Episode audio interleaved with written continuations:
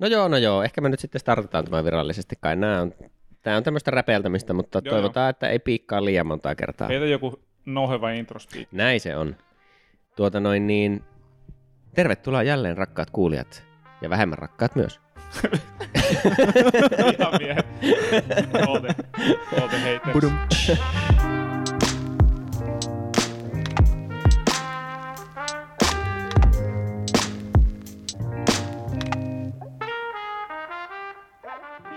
Eli tervetuloa tosiaan kaikille tasapuolisesti Animurot-podcastin pariin. Niin kuin äsken puhuttiin, niin jakso 3. Vielä ei ole tullut 1 000 000 diiliä Spotifylta, mutta maili kilahtanee ihan näillä näppäimillä. Ihan any day. Huhhuh. Ja tänään me saatiin viime jaksossa kotiläksyä itseltämme kautta toisiltamme. Joo, se oli hyvä. Eli ollaan katsottu yksi anime-elokuva, tai osa meistä on, joka on vuoden 1993 klassikko Ninja Scroll. Ja sitten lisäksi katsottiin tuosta 2000-luvun alkupuolelta, mitä se oli, 2007? Muistanko oikein? 27 taisi olla, joo. Varmaan niin, Baccano, lyhyehkö anime-sarja. Niin, minä ja Jontta katsottiin se, ja Akim katsoi Ninja Scrollin, ja osa meistä on myös tehnyt sitten uudelleen katsomisia jo katsomiinsa asioihin. Joo, mä katson Ninja Scrollin uudestaan, ja sitten todettiin myöskin, että oli vähän epäselvää, monta jaksoa Baccanassa loppujen lopuksi oikeastaan oli. Joo, tässä voi vähän hämmentää se, kun meidän, sanotaanko, katselualustavalinnat nyt aikataulusyistä, niin oli, mitä oli? Ne oli, joo, ei puhuta niistä sen enempää. Niin allekirjoittaneen alustalla tällä kertaa, se siis sarjassa on 13 jaksoa, ja sitten on tehty 3 semmoista niin kuin spessujaksoa lisäksi. Niin ne oli kaikki vaan niputettu yhteen, että se vaan esitettiin 16 jakson sarjana, mikä siis ne soljui ihan hyvin niinkin, mutta joo, beissisarja on vaan 13 jaksoa ja sitten on pieniä langanpätkiä paketoivia lisäasioita sinne perään. Joo, multahan jäi se vajaaksi silleen, että mä katsoin niin kuin 13 perusjaksoa ja sitten mä katsoin sen yhden niistä tavallaan lisäjaksoista, ja Akim taisi olla, että sä et ole katsonut niitä ollenkaan, niitä lisäjaksoja. Mä en ole katsonut niitä lisäjaksoja, että mä oon joskus 2000 varmaan 13 ehkä katsonut tämän sarjan suurin piirtein. Ja nyt mä yritin vähän tryhardaa nopeasti, kattoo vähän sellainen speedrunina 2x nopeudella.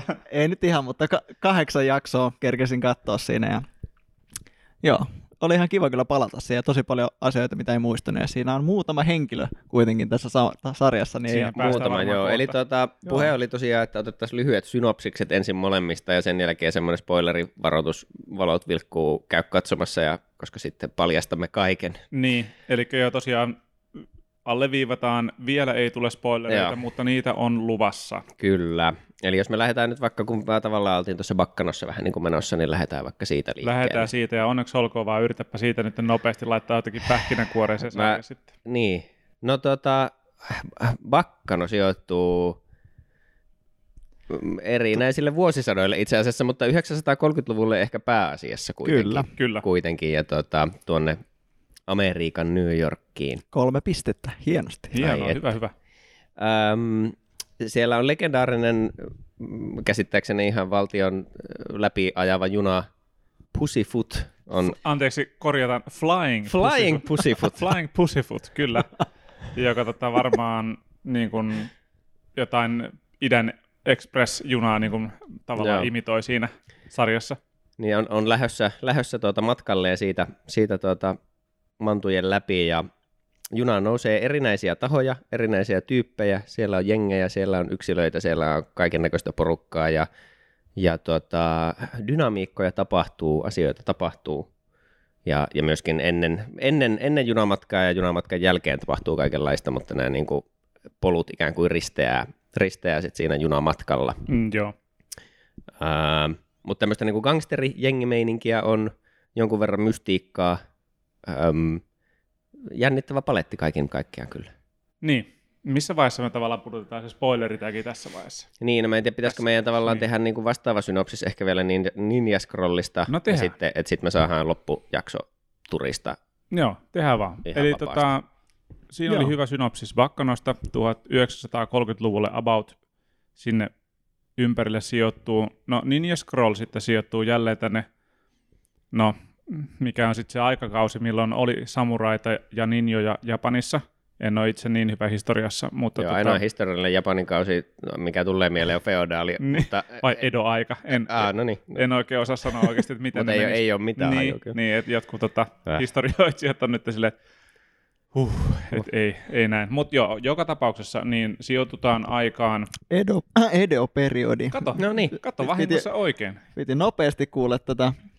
Iske Wikipedia auki. Edo-periodi Japanissa. Sinne sijoittuu ja yes. Seurataan semmoista tyyppiä kuin Jubei Kibagami. Eiku Kibagami. Melkein muistin. Just katoin tämän leffan, mutta mä en ole ehkä niin hyvä muistaa näitä nimiä, mutta anyways. Sen tyyppinen jäbä, tämmönen entinen samurai, nykyinen mercenary. Joo, kyllä palkkasoturi. Niin. Joo. Ja tarina lähtee liikkeelle niin kuin myrskyisestä yöstä ja on, niin kuin, en muista missä alueella tämä tapahtuu, mutta lähialueella on kylä, jonka kyläläiset kaikki niin mystisesti kuolevat niin kuin tällaisen kulkutaudin syystä, jota sitten pieni ninjajoukko lähetetään tutkimaan ja tästä niin kuin tarina sitten alkaa ja on perushyviksiä, on pahiksia, on ninjoja, ja paljon niin kuin yliluonnollista ninjavoimaa ja hienoa juonittelua ja valtion salaisuuksia ja kaikkea muuta meininkiä. Ja klassikko animaatioelokuva 90-luvulta tuo kyseinen elokuva. Siihen on sarjakin tehty ilmeisesti perään, mikä sijoittuu samaan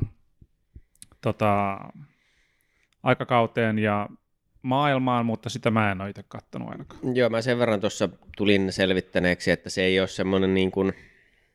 Et sarjassa annetaan viitteitä siitä, että se todennäköisesti sijoittuu. Päähenkilö on sama ja todennäköisesti sijoittuu niin kuin elokuvan tapahtumien jälkeen aikaan X.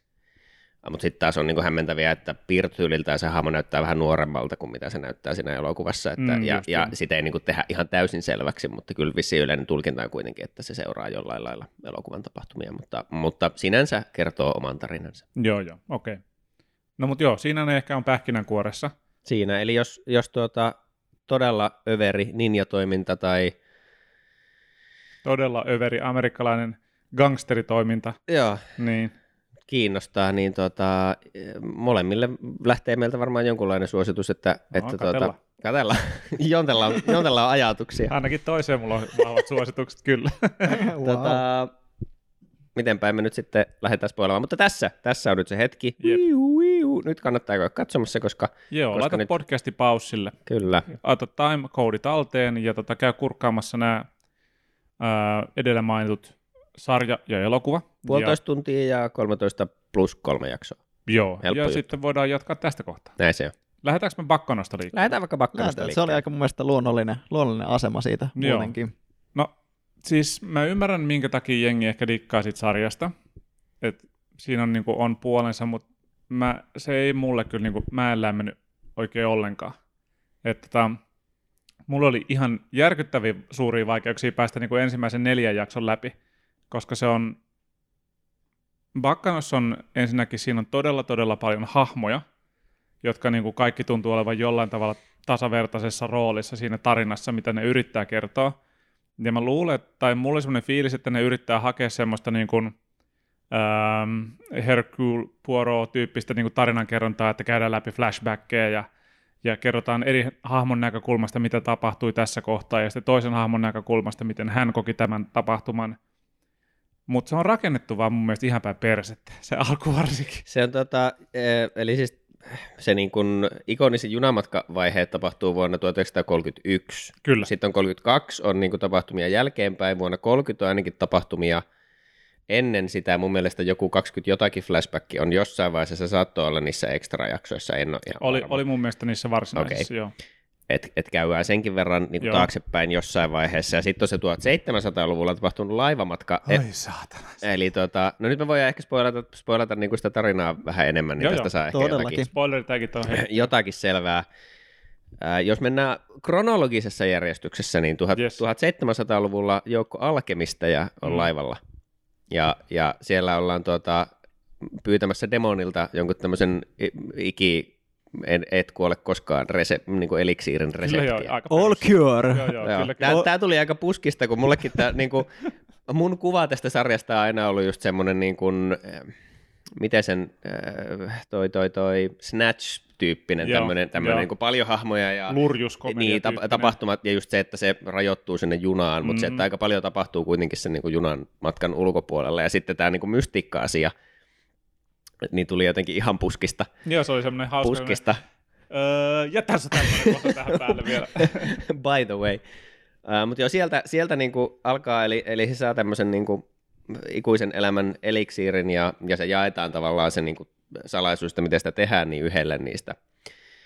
Ja sitten on kaikkia tämmöisiä dynamiikkoja, että hän jakaa siitä tiedosta osan muille ihmisille, ja nämä niinku, ne kutsutaan siis immortaleiksi siinä sarjassa sitten, niin tämmöiset immortalit, jotka on sen eliksiirin kautta saanut kuolemattomuuden, eli he ei vanhene, ja heitä ei voi tappaa, että jos ne ampuu tai palottelee, niin nehän tulee takaisin kasaan. Korjaantuu näppärästi. Kyllä. Joo. He pystyvät sitten toisiaan ja missä myös tavan ihmisiä syömään silleen, että laittaa... Ei vaan, itse asiassa vaan toisiaan. Oliko se näin? Joo. Koska siinä oli semmoinen kohtaus, että se ei ole onnistunut sitten kuitenkaan. Niille, jotka ei niin, se oli se yksi nainen, joka sen niin joi sit vasta tavallaan vähän myöhemmin, mikä käy itse asiassa ilmi niissä extra-jaksoissa. Anyways, tämä on super monimutkaista yrittää käydä läpi. Yep. Mutta joo, siis että niin se elementti on siellä, ja sitten kun päästään sinne 30-luvulle, niin siellä tavallaan on niin useampi gangsterijengi, missä on sitten niin niitä 700-luvulta asti eläneitä, he on niin istuttaneet itsensä nyt tähän 900-luvun yhteiskuntaan ja elää muun muassa gangstereina, osa vähän silleen niin kuin piilossa ja osa ihan niin kuin salanimillä jossain roolissa. Ja sitten siellä on kaikkia semmoisia, että niin, jos kaksi immortalia tapaa toisensa, niin he ei voi muuta kuin esitellä itsensä oikealla koko nimellään. No kyllä, niin on jännä tämmöinen niin kuin koodi. Niin joo, että siellä on paljon siinä jengissä on paljon tommosia sääntöjä ja fysiikan lakeja tavallaan. Ja sitten on myös ihan tavallisia ihmisiä, kaikenlaisia rikollisia ja hulluja murhamiehiä pyörii siellä joukossa, ja niin siinä on kyllä paljon niin kuin sulattelemista. Niin, se oli kyllä raskasta katsottavaa. Joo, niin mullakin meni kyllä siis sarjan kyytiin pääsemiseen menee aikaa. Pitää aika lailla nakit silmillä katsoa. Ja siis sarjan OP:han on siis, mikä todella hyvä, todella kova. OP siis opening scene, alkuintro. Mikä se on suomeksi? Biisi on kyllä kova, ei siitä. Eli biisi on kova ja mä kyllä tykkään siitä niinku muutenkin, miten se on tehty, mutta sehän on myös ihan superkriittinen, että siinä käydään, eli se on tehty vaan silleen, että käydään kaikki avainhahmot läpi ja näytetään niiden nimet, niin koska sen kun katsoo 12-13 kertaa, niin siitä alkaa pikkuhiljaa muistuu jotenkin, että kukin on. Mä katson sen niinku intron yleensä sarjassa, niin se yhden kerran, koska sillä, nyt mä oon nähnyt sen, ja mä katsoin sen ensimmäisen jakson intron, ja sitten mä rupesin katsoa, paljon siinä hahmoja vyörytetään, ja mulla oli vähän siinä vaiheessa semmoinen etiäinen, että ei saa, tämä on niinku 13 jaksoa, ja tässä on nämä hahmot, en mä muista puolikaan näistä tässä vaiheessa, silleen, että ei tää voi toimia näin, eikä se mun mielestä toiminut niin. Että se pääsi jotenkin vasta myöhemmin sitten silleen vauhtiin hyvin niinku siinä puolivälissä sarjaa, kun selitettiin just siinä immortaalit, okei nyt mä ymmärrän niinku, mikä nämä motivaatiot näillä ihmisillä on, mutta kun siinä on mun mielestä yritetty tunkea liikaa.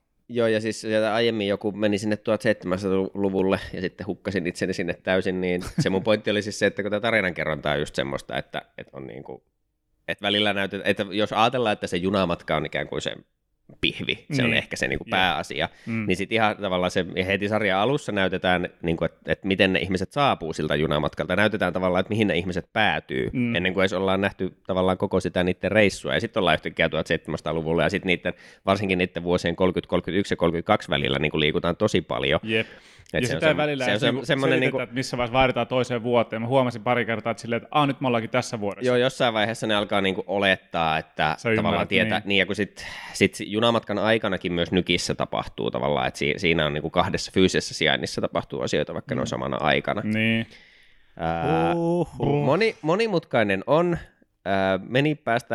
Meni aikaa päästä kyytiin, mutta en mä tiedä, kyllä mä olin loppua kohden. Itse olin kyllä aika messissä. Eli pitäisikö tässä olla niinku Exceli samalla, kun tekee, että katsoo sitä? Pitäisi olla se niinku flappitaulu ja niinku niinku neulat sinne ja langat tonne noin ja silleen, mistä tää menee A:sta B:hen ja kuka toi ja saakeli Rail Tracerit ja perät nimet. Ehkä se oli se, mistä mä itse dikkasin niinku eniten, että se oli niin jotenkin silleen sekalainen ja piti oikeasti miettiä, että kuka tää nyt oli, kuka tää henkilö. Sitten se aina auttaa vähän se, kun tulee uusi jaksonen ja kertaan niin ai niin tää oli tää, okei, jes, okei, nyt mä oon ehkä vähän messissä ja mua se jotenkin niinku häirinnyt.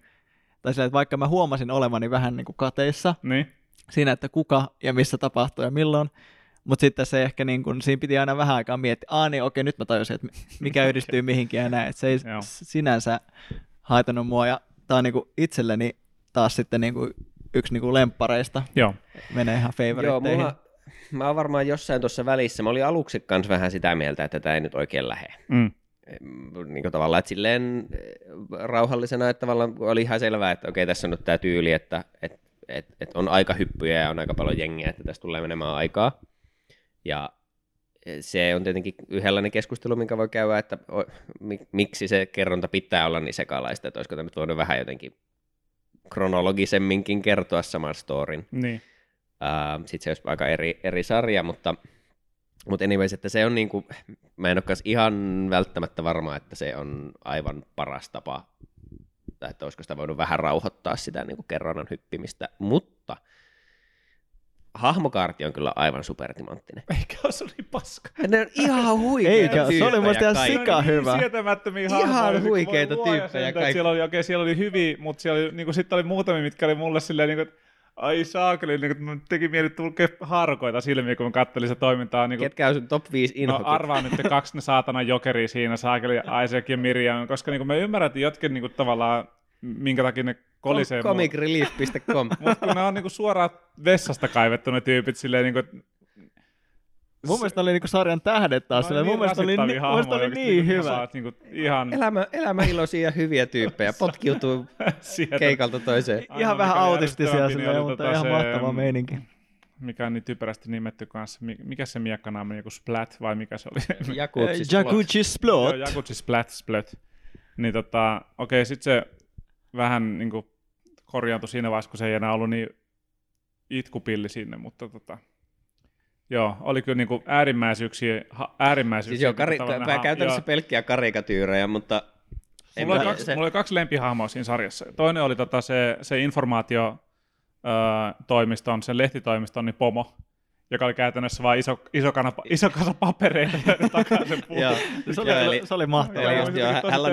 Hän on oma toimisto, että hänen työpöytänsä on vaan täynnä paperia, ja sitten se matala ääni kuuluu sieltä paperien takaa, että kaikki, jotka käy tapaamassa sitä lehtitoimiston pomoa, niin istuu vaan sillä kasan toisella puolella, ja ne ei näe sitä tyyppiä. Kerran yksi tyyppi sai tarjoamassa sille jotakin karkkeja siellä, ja sitten ne on kaikki silleen, että mitä täällä tapahtuu. Joo, mutta se oli jännä silleen, mä en eka tajunnut silleen, hetkinen, kuka tässä puhuu silleen, näkyy nämä kaksi hahmoa, mutta nämä puhuu, mutta suut ei liiku. Että tossa on se pomo, no missä se pomo on, sitten näkyy se pöytä vaan. Hirveellä ja papereilla. Se oli kyllä oikein. Tämä tyyppi. Se oli siistiä. Muutenkin siis se oli siisti konsepti jotenkin niinku tohon miljööseen se semmoinen, että, niinku, että sanomalehtitoimitus, että se pointti on, että he tietää kaikesta kaiken, mutta oikeastaan, että sitä raportointia tärkeämpää on se, että ne myy ja liikuttelee vaan sitä tietoa niinku ympäriinsä. Ja sitten nekin on täynnä, että jos sinne tulee uhittelemaan, niin yhtäkkiä kaikilla toimittajilla on aseet kädessä. Ja kun gangsteritoimitus on jotenkin mainittu. Se oli niinku mahtava siinä. Konsepti kaiken kaikkiaan. Joo. Tykkäsin kyllä myös siitä. Jos toinen lempihahmo oli joku ihan random sivuhahmo, joka näytti multa. Mikä niin se on sen Jakutsin yksi, se vaalee. Oliko se Jack nimeltään vai mikä se oli? Joku niistä oli Nicolas. Ei se ollut se Nicolas. Mun mielestä Nicolas Jack ja sitten oli Nice ja sitten oli tämä Jacuzzi. Nimilausumiset on kanssa, että kun hahmon nimi on Nice, mutta sitten ne sanoo aina vaan, eikö se ollut Nice? Ne lausuu sen. Niin, että mikä sen sitten nimi on, mutta Mut se oli jotenkin mainio hahmo silleen, että haha, tää näyttää multa. Ja se oli hyvä, kun sä olit laittanut meidän tämmöiseen keskusteluun sen kuvasta, mä sanoin, okei, no tää on joku tyyppi. Ja sitten kun mä aloin katsoa sitä sarjaa taas, mä sanoin, ei, okei, no nyt mä tajusin silleen, että tää näyttää ihan sulta. Joo, se oli mainio. Sitten mä yritin etsiä Nikoa sieltä, mä en nyt löytänyt, mikä olisi ollut tarpeeksi. Se olisi ollut ihan liikaa, silleen kaikki hahmot olisi ollut niinku toistensa näköisiä. No mä en tiedä mä en ole siis ajatellut asiaa varmaan sekuntiakaan sarjan katsomisen aikana, mutta varmaan toi Maisa voisi voinut olla yksi semmoinen, niin kuin, että se ei oikein näytä keneltäkään, se on vaan aina semmoisen lempeän näköinen. Silmät aina kiinni, niin. Joo. Kyllä. En tiedä. Mutta joo, se kyllä itse loppua kohden, ja mulla aika iso osa, siis tämä on taas sitten keskustelu, minkä voi käydä joko nyt tai erikseen, että saako anime-openingeja skipata. Joo. Se on vähän sarjakohtaista itsellä, että kyllä mä kiirehin joskus, ja mulla on ollut tätä ihan niin kuin jostain lapsiajoista, että mä en ole varmaan tähän päivään mennessä ikinä, se on semmoinen periaate, että jos mä koskaan katson MacGyveria, mä en koskaan skippaa sitä introa. Sitä se, on, ei saa. Se on kyllä niin kuin next level, joo, ettei sitä skippaa. Aika monella animella on sama, ja kun tässä sillä vielä on niin iso, että se tavallaan tuo hyvin siihen sarjan tunnelmaan, ja sitten kun mä saan samalla kertauksen niistä niin kuin ihmisistä, ja sitten useimmiten sinne oli leikattu vielä niin kuin joku pieni kertaus tavallaan relevantteja tapahtumia, niin, ja ne oli aina nimenomaan relevantteja sille jaksolle, ei edes niin kuin viime jaksosta. Että sillä oli niinku iso tavallaan funktionaalinen, mutta kun se oli vaan niin haippi, se intro, ja sitten niinku jotenkin kun niihin hahmoihin alkoi päästä niinku käsiksi, ja sitten niitä näki niinku toiminnan keskellä siinä introssa, niin se siitä oli vaan, en mä tiedä, oli aina ihan superliekeissä heti siitä introsta, niin kuin että loppua kohden alkoi kyllä niinku, kyllä mä tykkäsin. Tää on outo sarja, mutta kyllä mä tykkäsin. Joo, ei voi midistä. Ai, sekin vitsi. On niinku se Ladd Russo oli kans, siis niinku vaan, että mikä tämän kaverin pointti on, no se vaan haluaa tappaa koko ajan. Ja siis semmoinen niinku tosi jotenkin periaatteessa iloinen kaveri, että se vaan haluaa tappaa koko ajan. Ja en mä tiedä. Hyvää animointia. Taaskin alustavalinnalla laatu ei ehkä ollut ihan 4K, mutta siis hyvää niin kuin animaatiota mun mielestä, että silleen niin kuin teknisesti ihan nätti sarja. Joo, ja aika roisia väkivaltaa oli kanssa. Varsinkin Rail Tracerin edesottamukset roistojen ja raiteiden kanssa, niin oli aika karu katsottavaa. Niin, siellä. Ja koko just se, että niiden edesottamusten jälkeen niin se on puolet siitä sarjasta kokonaan vaan verenpeitossa, että aluksi luullaan, että junassa liikkuu joku punainen hirviö, niin se on vaan yksi vanha trapetsitaiteilija pyörii siellä. Sekin on jännä silleen, että sitä rakennettiin, että tässä on tämmöinen mystinen hirviö, joka liikkuu raiteilla, ja sitten selvisi vaan, että se on joku sarjamurhaaja, joka liikkuu raiteilla. Ja sitten siitä on tullut tämmöinen legenda niin kuin Rail Tracer. Mutta ei sekään ollut, se sarjamurhaaja oli se niin kuin Vino. Oli ja vai? Siis se oli siis tämä punahiuksinen hahmo, jonka se oli Claire, oli se sen alkuperäinen nimi, sitten se käytti Vinoa ja nyt se alkoi puhumaan itsestään Rail Tracerina ihan vaan siksi, että sitä luultiin siksi, että se oli vaan, että... Oliko se näin? Joo, siellä niinku se oli vaan niinku urbaanilegenda, että Rail Tracer tulee ja ihmiset häviää, jos se tulee johonkin junaan. Okay. Ja kun ne puhuu siitä sille, se kai mun mielestä se kuuli jonkun mainitsevan, se oli silleen, että itse asiassa kyllä ne varmaan puhuu sen konduktöörikaverin kanssa, mutta kuitenkin että siitä niinku keskusteltiin ja sitten se vaan päätti, että no okei, mä oon tänä yönä nyt sitten Rail Tracer, että lähdetään tappohommiin. Joo. Ihme meininki. Joo, kaikin puolin ihme meininkiä. Todella härö-sarja. Mutta... Siinä tavallaan tuli just mieleen yksi juttu, minkä takia se tuntui niinku ongelmalliselta, että siinä ei ollut semmoista kunnon korea siinä heti alusta asti, että mistä tässä on kyse. Niin oli tämä Dallas Genoard, jota ne yritti etsiä tosi paljon siinä sarjan aikana, jota näytettiin niinku siinä flashbackeissa että se on se niinku pikkurikollinen. Sarja etenee ja sitten siitä tulee kuolematon kans, kun sen saa hörpyt sitä niin kuin ediksiiristä. Ja ihan, oliko se tokavikassa vai vikassa jaksossa selviää, että ne oli vaan laittanut se sementtitynnyri ja heittänyt sen järveen.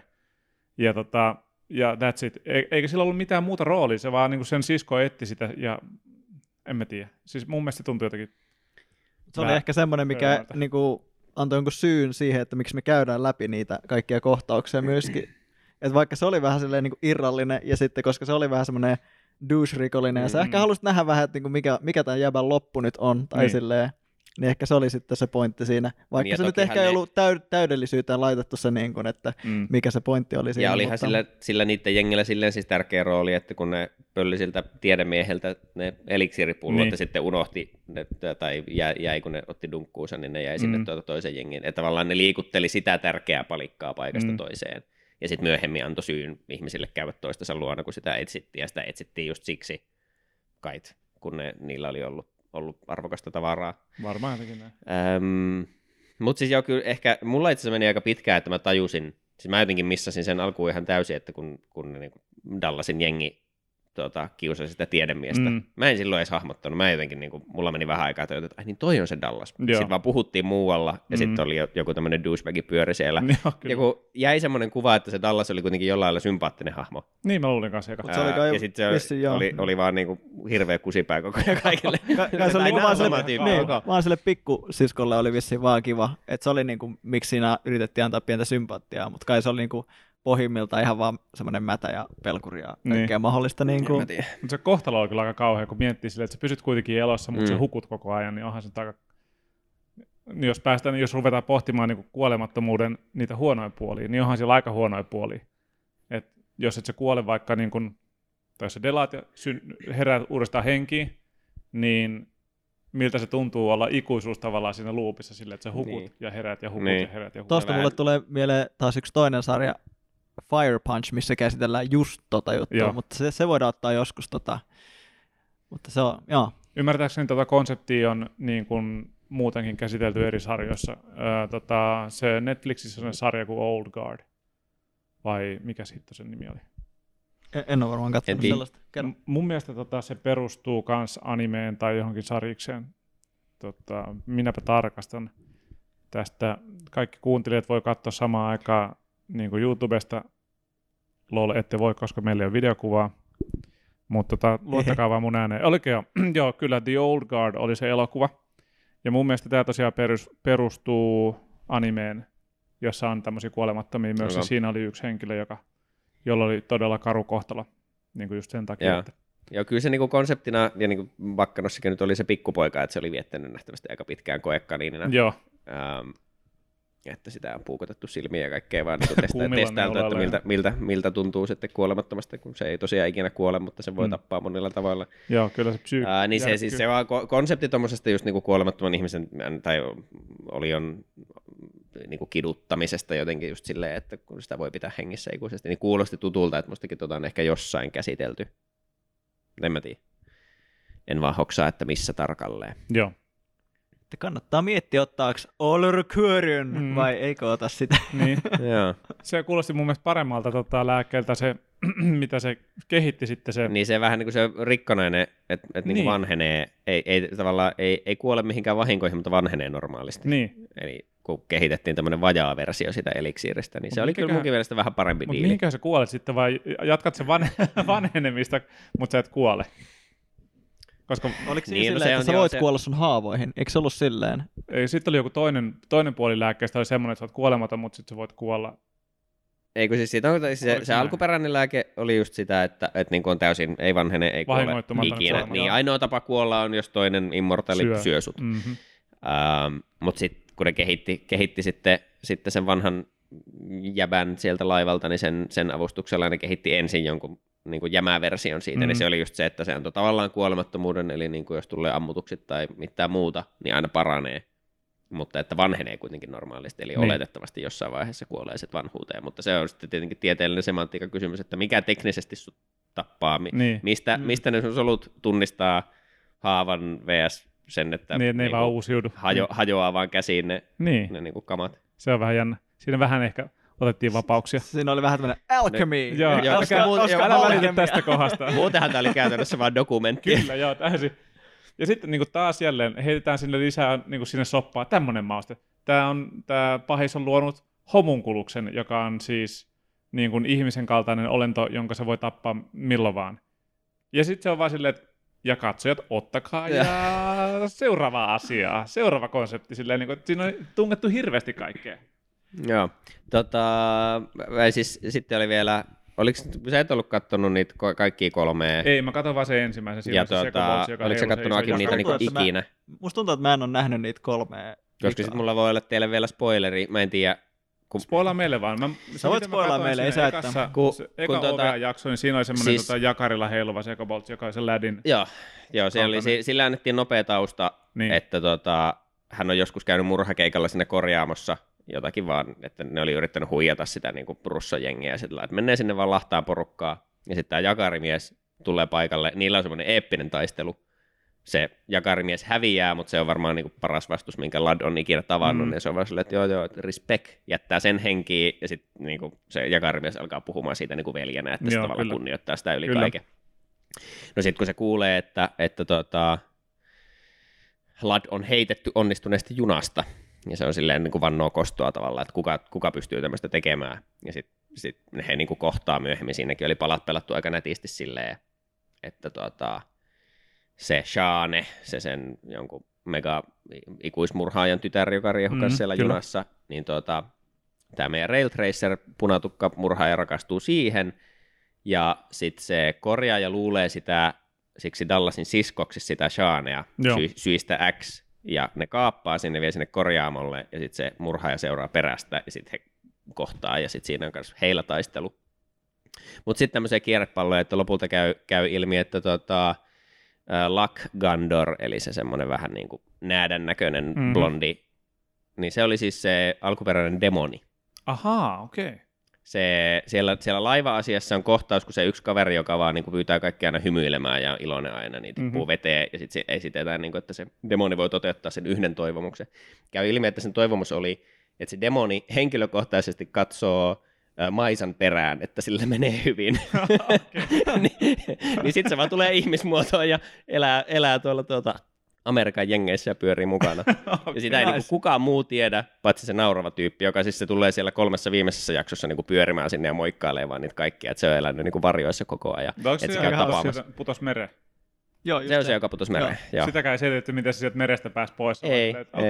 Se jätettiin just kesken, mutta se selviää sitten niissä niinku extra. No siinä näytettiin vaan, että ne oli tyyli, tai niinku, että se oli vaan siinä pinna, niinku, että ne oli tyyli varmaan nostanut sen pois sieltä todennäköisesti. Se laiva vaan jatka matkaa, se on vaan silleen, että shit. Siinä oli se lyhyt kohtaus, että ne on niinku ottanut sen näin, ja sitten se yritti ehkä snadisti tunnustaa vähän rakkautta sille. Jotakin, joo, mutta sille Mimmille, että hei, että kaikki tulee olemaan ok, ja se Mimmi oli vähän silleen, että hei, että sä yrität vieläkin. Mm-hmm. Että siinä on ollut ehkä joku tämmöinen tausta, ja se oli niin, että oho, näköjään mä yritinkin vielä. Tai jotenkin vähän joku tämmöinen outo. Joo, jälleen palatakseni siihen, että mistä mä en tykännyt, niin mun mielestä siinä on tungettu liikaa. Kyllä tässä on aika paljon kaikkea. Siinä on paljon kaikkea, mutta mun mielestä, mä sanon nopein vielä, että mun mielestä snadisti se kertoo sen nimi. Baccano tarkoittaa niinku ruckus, eli se on vaan niinku, räjäytetään vaan kaikki siihen samaan lyhyeseen niin kuin kohtaan, niin se ehkä vähän niin kuin kertoo jo sitä, niin kuin, että mikä tässä niin kuin ideanakin on, että silleen niin kuin, paljon kaikkia, mutta se ei välttämättä ole se, mikä niin kuin voi pelastaa sitä. Ehkä se niin kuin puoltaa sitä, että sit sä voit katsoa sen uudemman kerran, se ei ole kauhean pitkä, niin sitten voit katsoa uudemman kerran sillä fiiliksellä, että okei, nyt sun tavallaan avautuu enemmän asioita. Mutta se on niin rasittavia hahmoja, en mä halua katsoa sitä toista kertaa. Joo, mulla taas nimenomaan nyt, ja aiemmin puhuttiin kanssa siitä, että ainakin me nyt Jonten kanssa katsottiin tämä niin kuin alkuperäisellä Japani ääninäyttelyllä. Joo. Tekstien kanssa, mutta käsittääkseni niin kuin jenkkiduppi tästä sarjasta on tosi hyvä, että ne on tehnyt niin kuin semmoiset nykiaksentit. Ja myönnetäkö sillä ehkä, niin voisi katsoa se, jos niin se oli, mulla oli heti se ajatus, että kun tavallaan on niin selvää, että tästä saisi tosi paljon enemmän irti kuin peruspremissi, ja suurin osa tyypeistä on tuttuja. Jos katsoisi uudestaan vielä, että vähän lisää mielenkiintoa toisi se, että katsoisi sen sitten dubattuna, niin en tiedä. Joutuu ehkä jossain vaiheessa tyyppaamaan, mutta ei nyt ihan heti. Kato se eka niin dubattuna ja kerro, onko ne järkevämpiä ne hahmot sitten, uskaltaako sitä, jaksaako sitä katsoa? No ainakin sen verran mä tiedän, että Jacuzzi-kulma vinkuu vielä enemmän. Se voi olla, että sulla skatu siihen. Se voi olla kyllä, oh no.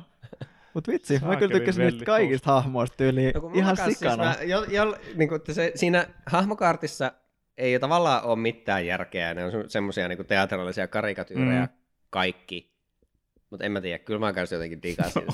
Se on niin crazyä se meininki, että ei mistä oikein voinut olla tykkäämättä. Mä en oikein tiedä, koska mä tykkään niinku dafteista hahmoista kyllä silleen, että niinku One Pieceissä Asumangandaajohissa, mikä on täynnä niinku dorkaa jengiä ja Saiki K ja just nämä kaikki, mutta jotenkin ne kaksi vaan niinku, en mä tiedä mikä siinä on, että ne ei niinku kolissu mulle yhtään. Ehkä se oli liian iso kontrasti, kun se on niin semmoinen aika splatteri ja kaikkea niinku vertalentaa ja näin, mutta sitten on kaksi ihan niinku jotenkin out of context tyyppiä, jotka vaan niinku hilluu siinä ja vähän niinku sattuman kaupalla on jotenkin messissä siinä syystä, että en tiedä. Niin, ehkä se on se. Se on se comic relief, että se on niinku laittu pakosti kaksi tyyppiä vaan olemaan siinä. Niin. Se voi olla se, mahdollisesti. Summa summarum, 2/3 ainakin todennäköisesti suosittelee katsomaan. Ja mä tiedän, väittäisin, että vähintäänkin tämä on niin uniikki tapaus, että kannattaa tyyppaa. Et jos kyllä. Niin valmistautuu siihen, että jos ei heti pysy kärryillä, niin, ei niin kuin, se on ihan luonnollista. Mutta että antaa sen 2-3 että tämä nyt saattaa vaatia se 5 tai 6 jaksoa, että alkaa ymmärtää mistään, mutta että joo, jos on tuommoinen, että 2-3 jakson jälkeen on hirveä vastareaktio, että ei tykkää oikein mistään aspekteista. Jos se ainoa ongelma on se, että ei pysy perässä, niin sitten ehkä kannattaa vielä jatkaa matkaa. Mutta että ei välttämättä ole tosiaan kaikkien juttuja, sekin on ihan ok, mutta ainakin semmoinen aika omintakeinen sarja kyllä. Mm, joo, mulla oli ehkä samoin fiiliksi tuli tavallaan tuosta sarjasta, kun sitä katto, mikä oli silloin, kun mä luin ensimmäistä kertaa Hyperionin niin kuin sen kirjan. Ja siinä kanssa niin kuin se alkaa silleen, jotenkin tuntuu, että sä hyppäät keskelle juttuja ja siinä on konsepteja, mitä niin kuin ei selitetä. Ja sit sä oot, okei, nyt mä oon ihan pihalla tässä. Ja sitten kun sitä jatkaa, niin okei, sit se niin kuin aukenee ja siis se on yksi no ei parhaimpia, mutta niin kuin tosi hyvä kirja. Ja kirjasarjakin on itse asiassa ihan mainio. Niin tässä oli ehkä vähän sama juttu, että niinku, et puskee vaan sen läpi sieltä, okei, no nyt mä en ihan ole kärryllä, mutta ehkä se aukenee tässä, kun tätä kattelee, ja se, sen puolesta niin kyllä se sen tekikin sitten. Että joo, ei se ehkä mun niinku top kärkikahinoihin lähde toi sarja, mutta on se niinku ihan katsottava, että suosittelen myös niinku tsekkaamaan. Jonte, annatko tämmöisen 1-10 arvosanan tällä vaikka? Mä annan 1-5, niin mä annan sille 2. 4? Joo, ei se mun mielestä ole sen verran hyvä, että sä ansaitsis enempää. All right. Mä annan 10/10.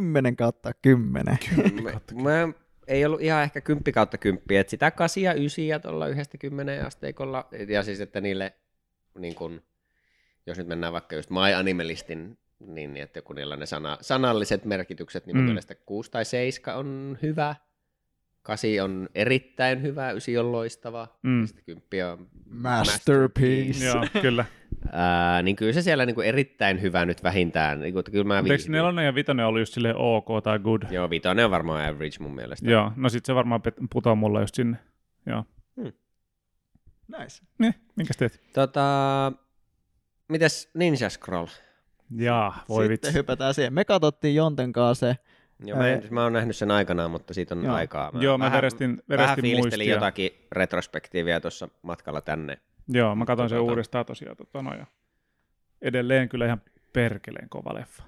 Joo, kyllä niin nyt kun tästä pitää ehkä ottaa vielä aikaa ja katsoa itselläkin tämä pitkästä aikaa, mutta... Mutta kiinnostaa kuulla niin kuin Akimin mielipiteet tuosta, koska katsoit ensimmäistä kertaa. Että temaattisesti tämä olisi ehkä sun juttu. Joo, mä olin sitä mieltä, että tämä oli ihan super average. Okei. Se oli niin kuin ihan ok, mutta mä niinku rakastin sitä piirrostyyliä, se oli ihanaa, mä tykkään tosi paljon niinku tosta vähän niinku vanhemmasta piirrostyylistä ja näin, fightit oli hyvät, juoni oli ihan ok, että sä et sen ymmärsit, että okei, tämä tapahtuu tämän takia. Mutta sitten niinku lähtökohtaisesti kaikki fightit, tai niinku, että miksi ne voitettiin tai tämän tyyppistä, näin oli vähän silleen, niinku, että koska vaan päähenkilö. Ja sitten ne meni tosi nopeasti, että ne vähän niinku vaan niinku juostiin läpi kaikki niin kuin, että no, vitsi, tässä on näin kova tyyppi, jota vastaan sen pitää taistella, ja se osaa liikkua äänen nopeudella, mutta se sai puukon selkään. Ihan vaan, koska se heitti miekan vahingossa. Joo, sitä, niin sitten on vähän silleen, niin kuin, että mitä minkä takia mä oon kanssa samaa mieltä, ja minkä takia se johtuu ehkä, niin kuin, miksi se tuntuu, että ne niin kuin meni liian nopeasti ne fightit, niin okei, siinä on niin kuin elokuva totta kai, joka on niin kuin tietyn... Se rajoittaa niin kuin tosi paljon. Niin, tietty ajanjakso. Ja sitten kun me ollaan katsottu sarjoja, missä niin kuin tavallaan kasvatetaan jotain bossia tai jotain hahmoa kovaksi, ja ne taistelut saattaa kestää joku parikin jaksoa, niin siinä tavallaan tulee se, niin kuin se fiilis silleen, että okei, tämä on merkitsevä ja tämä on vaikea taistelu, ja niin kuin ne teot merkitsee, että ne on niin kuin raskaita ja merkityksellisiä, ja sitten leffan aikana, niin sitten okei, että niin nyt tämä kova tyyppi, niin se vaan delas, koska sille kävi näin. Niin joo, mä ymmärrän ihan täysin se fiiliksen, miksi sulle tuli ehkä, että se on semmoinen average. Ja sekin on jännä, että se on kuitenkin niin kuin ensimmäisiä animeita, mitä mä oon kattonut, niin onko se sen takia mulle jotenkin tosi kova. Että jos mä olisin katsonut jotain muita animeita ennen sitä, ja katsonut tämän nyt uudestaan, tai niin kuin ensimmäistä kertaa silleen jälkeenpäin, niin olisiko se vaikuttanut mun mielestä niin siistiltä. En osaa sanoa. Se voi olla hyvinkin mahdollista, että en mä sanoisi missään tapauksessa huono. Että kyllä se on niinku tosi niinku cool leffa, tosi magea. Tai silleen, niinku, että ihan varmasti ollut ihan helvetin siisti leffa. Mm-hmm. Mutta sitten ehkä nykyään, kun osaa vähän enemmän katsoa silleen, niinku sitä niinku narratiivia, tematiikkaa ja tämän tyyppisiä asioita, niin sitten ne jäi tosi paljon uupumaan siitä. Että niitä ei jotenkin vaan ollut monessakaan kohtaa silleen selitetty ehkä tarpeeksi järkevällä tavalla, että syystä miksi nämä asiat tapahtuu näin. Mm. Se on jännä, koska siinä on ne tavallaan ne, mä en muista miksi ne kutsui niitä demoneita, tai niin kuin jonkun paikan demonit, jotka oli ne pahikset. Venäas, mulla on tää pahis ninjat siinä. Kerkeisikö mä katsoa tästä nopeasti? Ja niinku ei Devils of Kimon. Devils of Kimon, joo, tätä olin tulossa. Kertomaan. 5-5 sisääntulo. Luikahdin keskustelu. Smoothista. Ai, tässä varmaan tässä Wikipedia-jutussa jotain. Mä siinä lähetyksen alussa oli ihan samanlainen entranssi mullakin. Kun yritin selittää. Wikipediassa ei puhu vähän aikaa. Niin. Äänihuulet kuivuu. Joo. Mut joo, siis se on, mikä siinä leffassa muakin niin kuin häiritsee, on justi tavallaan se varjoninjan kuolema. Että miten helposti se delaa siinä, koska se oli jotenkin niin makea, että se pystyy niin kuin sulautumaan varjoihin ja liikkumaan nopeasti ja tekee varjokuvia itsestään. Sitten Jubei vaan leikkaa siltä jalanvekeä ja se hyppii pois, joka on superkoomista jotenkin siinä. Ja minkä takia se niin kuin delasi niin helposti? Johtuuko se siitä, että se myrkyttyy siitä, kun se kopeloi sitä ninjamimmiä? Sitä ei selitetty, mutta sehän voisi olla ihan hyvä pointti, että miksi että se on niinku myrkyttynyt, se on niinku heikentynyt. Niin. Ja sitten kun se otti sen ketjulla siitä sen miekasta kiinni ja sitten tämä jäbä vahingossa päästää siitä irti ja sitten se lentää suoraan sen selkään. Sitten sillä, että mikä sun niinku, tavallaan päämäärä oli tässä näin? En mä oikein tiedä, mä ajattelin vaan, että mä heitän tämän ketjun tuohon miekkaan ja sitten jotain tapahtuu, en mä ajatellut, että näinkään. Tai siis, niinku, että mä niinku näen tämän silleen, että tämä jäbä on harjoitellut ihan uskomattoman paljon sen koko elämän ajan. Joo. Super niinku maaginen taika silleen, että se pystyy liikkumaan varjoista varjoon ja hallitsemaan niinku ruumiita silleen, että ne puhuu ja sitten ne delaa, kun se päättää vaan. Ja sitten yhtäkkiä, niin oho, itseni puukottain. Sitten oli toinen, mikä mua häiritsi tosi paljon, että siinä näytti se tosi magee ja voimakas, niinku sokee samurai. Joo. Semmoinen niinku että vau, että okei, siistiä, tästä tulee hyvä fight ja pitkä ja tälleen näin. Mutta sekin oli silleen, että se vaan niinku, koska sen miekka osui toiseen miekkaan, niin se ei tajunnut, että se toinen tyyppi oli kyykistynyt kai.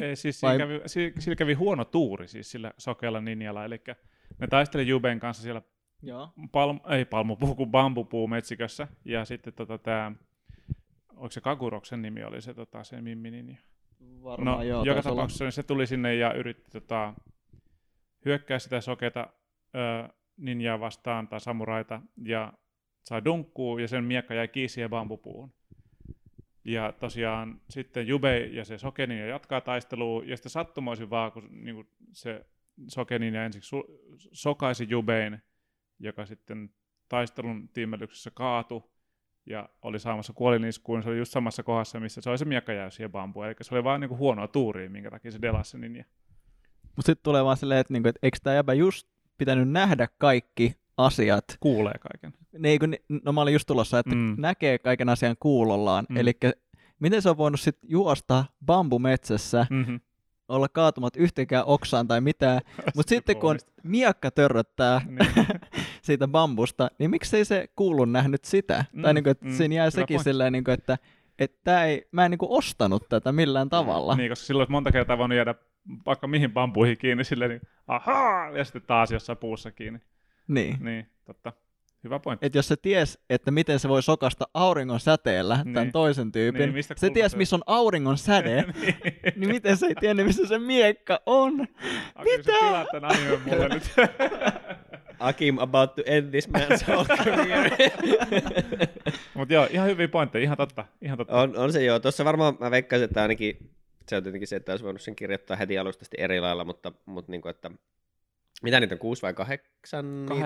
8 taitaa olla niitä, joo, ja se on kuitenkin vaan 1,5 tunnin leffa, että et kiire saattaa näkyä niin kuin sit lopulta, että pitää ne, et ei ole aikaa antaa niille taisteluille, että just tommonenkin voisi olla niin kuin joku pitkä semmoinen hippaleikki tuo taistelu sen sokeen tyypin kanssa, mutta sitten ei ole vaan aikaa, en mä tiedä, sen olisi vaan sitten pitänyt kirjoittaa alusta asti toisella lailla. Joo. Mitä 2 vikaa, mitä Devilia ne tappoi silleen, että niillä tuli niinku kränä toistensakaan. Niin se toinen vaan niinku räjäytti sen toisen, joka tuntui kaikkein OP-malta niistä. Eli se voimakkain tyyppi, niin sillä vaan tuli niinku kränä sen oman jengiläisen kanssa, ja sitten se vaan niinku räjäytti sen toisen tyypin. Niin. Ja sitten tämä Mimmi kuoli siihen. Se kuoli siellä laivalla, eli tosiaan sitten Jubei vaan sytytti sen tuleen ja se räjähti siellä. Niin, joo. Eli kuoli vähän niin kuin omiin räjähdyksiinsä. Omiin taitoihinsa periaatteessa, joo. Kyllä. Niin se oli myös vähän ehkä nopeasti pyyhkästy pois, joo. Et sinänsä sillä niin kuin ei ollut mitään muita taitoja sillä päähenkilöllä kuin se, että sillä oli vähän tämmöinen air slash-tyyppinen, niin kuin, että se pystyi vähän pidemmälle leikkaamaan, joo, ymmärtääkseni. Miekan viilto, niin tavallaan jatko matkaansa miekasta eteenpäin, kyllä. Joo, niin sitten se vaan antoi ymmärtää, että okei, niin kuin, että on tosi kova samurai, että hänellä on kova tekniikka, mutta kaikilla muulla on tämmöisiä yliluonnollisia tekniikoita. Mm. Että niin kuin olisi ollut kiva nähdä, niin kuin, että miten hän pärjää niillä omilla tekniikoilla. Mutta kun monesti tuli semmoinen fiilis, että se ei ollut edes kauhean, niin kuin, siinä teknisissä kohdissa se ei ollut edes kauhean niin kuin ylivoimainen niihin muihin nähden. Miten ne Delanet tyypit, se ihan ensimmäinen miekka, tai sitten se kivimies, niin sehän niin kuin, tavallaan Jubei voitti sen takia, koska se itse ryssi ja niin kuin, raiskasi sen Ninja Mimmin ja myrkytty siitä, jonka takia sen iho ei enää suojannut sitä, ja sitten se delas, koska sitä pystyi leikkaamaan. Tai itse asiassa niin se sormet katkesi ja se oma miekka tuli sitä päähän. Okei, siinä on yksi. Kyllä. Sitten, eli, joo. Sitten mitäs muita meillä on? Sitten meillä oli se käärmemimmi.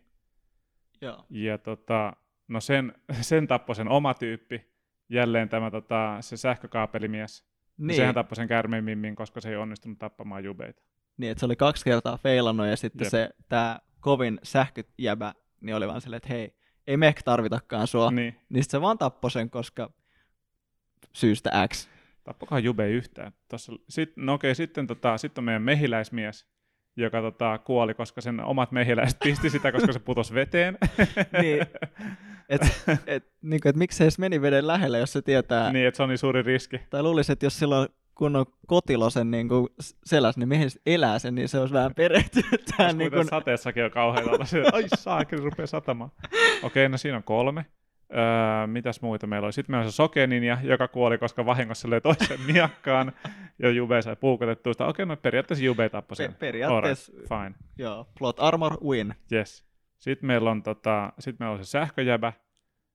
Et se antoi jopa sähköiskun sille Jubeille tuhansia miljoonia voltteja, mutta se nyt ei delannut niin nopea kuin se käärmemimmi, jos syystä X. Koska se on varmaan Jubein kuitenkin paras killi on siis ottaa dunkkuun. Siis, eikö mun mielestä se ottaa siltä kivimieheltäkin aikamoisia iskuja vastaan? Joo, siis se on ihan niin silleen soossi sen jälkeen. Sillä kyllä niinku defenset on aika korkealla. Joo, totta. Niin niin sähkömies kuoli, koska se dissasi liikaa sen omaa jengiläistä, joka räjäytti sen kostoksi siitä. Sitten meillä on tämä meidän varjoninja 6, joka puukotti itseensä vahingossa selkää. 7. meillä on tämä meidän ruutimimmi, joka sitten räjähti siellä laivalla. Oliko meillä sitten 8? Se on se pääpahis on se 8. Niin, Gemma, joka sitten tuli kultainen mies. Ja sitten sekin oli ehkä vähän silleen, mun mielestä se oli vähän outo silleen se lopetus. Silleen mä tajusin, että okei, että se kulta nyt sattui sulamaan aika nopeissa asteissa, joo, että kyllä. Ehkä se ei silleen fyysisesti oikeasti on noin nopeasti mahdollista, kai. Joku ehkä parempi osaa selittää. Eikä ehkä takertu siihen kullan sulamiseen siinä elokuvassa. Sen mä annoin mennä silleen omalla painollaan, mutta en mä tiedä, että se vaikutti eikä, että se on niin kuin vahvempi ja voimakkaampi ja antoi aika paljon dunkkuu silleen, mutta sitten se vaan jotenkin. Sitten se vaan sai pataa, koska se sai pari päähän iskua ja sitten Jubei niinku headbuttasi sen sieltä lattiasta läpi siinä yhdessä kohtaa, joo. Mutta sen Gemman diili ja muutenkin vähän, kun niillä oli kuitenkin se historia, että Jubei oli aikanaan jo leikannut siltä kerran pää irti ja sitten se oli vaan vissiin päättänyt, että no en mä nyt kuole tähän. Ja lisäksi, nyt mä voin kiinnitellä kaikkia mun raajoja uudestaan ihan tosta vaan. Niin sitähän ei selitetty. Kun ei sille ole siis mitään vissiin selitystä. Baccanossa sentään tehtiin diili paholaisen kanssa. Mutta joo, ei. Siinä vaan selitettiin, että se on kehittänyt tämmöisen tekniikan, että se pystyy hallitsemaan sen soluja niin hyvin. Special Weapons and Tactics. Aika kova. Aika kova. Joo. Mutta se on jännä. Siinä ei ole mitään semmoista niin kuin liian monimutkaista juonta siellä taustalla. Siinä vaan silleen, että ninjoja, pahoin ninjoja, nyt nämä tappelee, nämä voittaa ja sitten kuolee ja nämä yritti pettää tuon, mutta ei onnistunut. Haha, that's it. Sitä on parhaimmillaan tuommoinen, tuohan periaatteessa vaan yksi iso tournament-arkki, että asetetaan vaan, että tässä on nämä X määrä pahoja tyyppejä, mistä pitää mennä läpi, että pääsee tonne. Ja sitten kaikilla on tuo vähän tuommoinen MGS3-tyyppinen Rogues Gallery, niin kuin, että kaikilla on jotenkin erikoiskillejä ja mehiläismies mukana ja käytännössä. Mutta joo, ehkä noin niin kuin olisi voinut olla vähän mietitympiä nuo itse taistelut, että ne ei ihan sitten lunasta lupauksiaan. Koska paikset niin kuin ampui itseänsä jalkaan niin kuin ihan koko ajan. Niin kuin, et jos miettii, niin kuin, että se organisaatio, kenellä ne teki niitä töitä loppupeleissä, niin se Gemmahan tappoi sen organisaatio pääjehun, eli sitä ei enää ollut. Mm-hmm. Se heitti sen ninja, että hei, uikaa vaan tonne mereen. Silleen niin kuin, että hei, mä en nyt tarvi sua, että tässä on tää Final Fight tulossa, että mä Saleen voitan. Että olisi se voinut niinku paria vähän vaikka jättää sinne, tai en mä tiedä. Mutta toistaan ne oli aika gruntteja silleen, miten niinku Jube pisti niitä pinoa siellä kylässä silleen. No se on kyllä totta, joo. Mutta siis niinku, siitähän ei pääse mihinkään, että se on ihan järjettömän tyylikäs anime. Se on niin tyylikäs, ihan superhieno. Wow. Et jos niinku, ei niinku liikaa takeru siihen, että miten hölmöjä siinäkin tavallaan, niinku, ehkä tappelut ja ne jotkut hahmot on, niin se on ihan sairaan tyylikäs anime. Ja siinä on niinku tavallaan se, että miten jotenkin iljettävästi siinä on kuvattu kanssa niinku se, että miten lähentelee sitä naisninjaa. Se niinku ehkä häiritsee siinä animessa niinku eniten, että se on niinku vaikeinta katsottavaa. Et se väkivalta on aika hurjaa, joo, mutta se väkivalta jotenkin siihen on turtunut, kun on katsonut kaikennäköisiä väkivaltajuttuja. Joo, ne on jossain versioissa mun mielestä... Tuosta on ollut julkaisuja, missä se niinku seksuaaliväkivalta oli leikattu pois, joo. Ja se on koettu joillain markkinoilla joillain, ja siis joo, se ihan on aina kyllä tosi rankkaa katsottavaa, joo. Niin, on tehty leikkauksia niin kuin mun mielestä jenkkien markkinoillekin jossain vaiheessa. Aika ymmärrettävääkin kyllä, joo.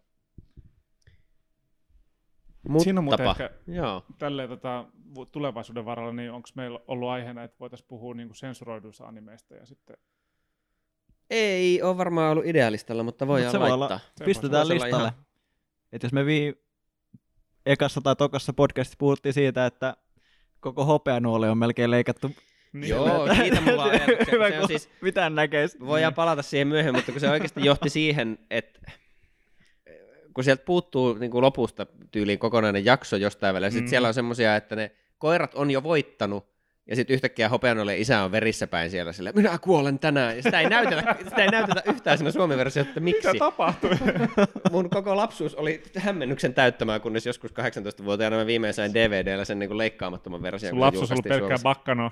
Se oli 100% Baccano. Okei, no voidaan ottaa jossain jaksossa niinku ihan enemmänkin puhua tosta noin sitten, koska joo.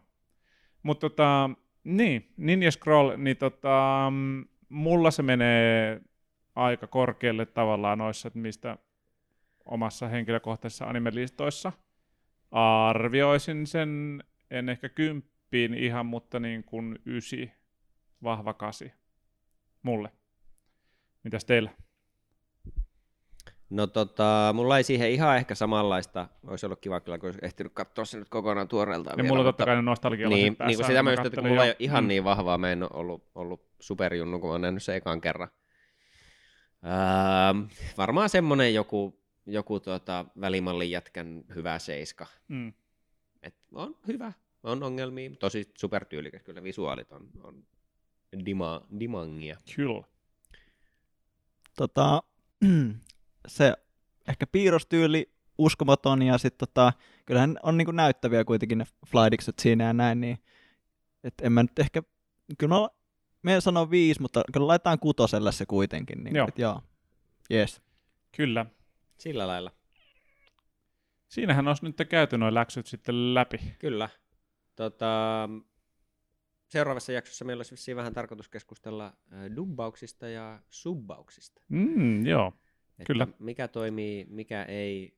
Voiko viihdeharrastuksessa vahingossa oppia kieliä. Ja onko olemassa parempaa dubbausjengiä kuin Agapio Racing Team? Ai. Digimon lainauksia 2 tuntia pitkään.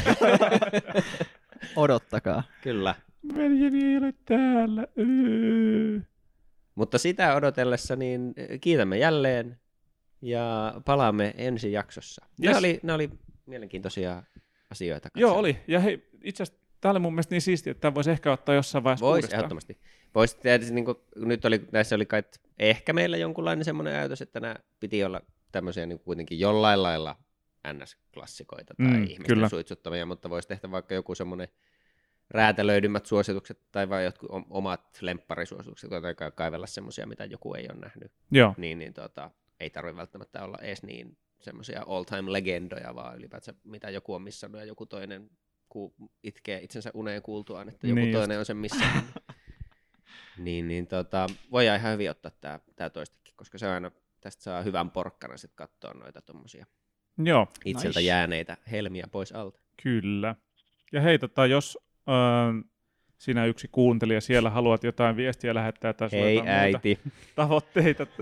tavoitteita, vaan siis palautteita, niin laita osoitteeseen animurot@gmail.com. Kyllä, myös meemejä otetaan vastaan. Kyllä, mieluiten meemejä. Mutta näihin kuviin, näihin tunnelmiin, kiitos ja kuittaus. Heippa. Soitellaan.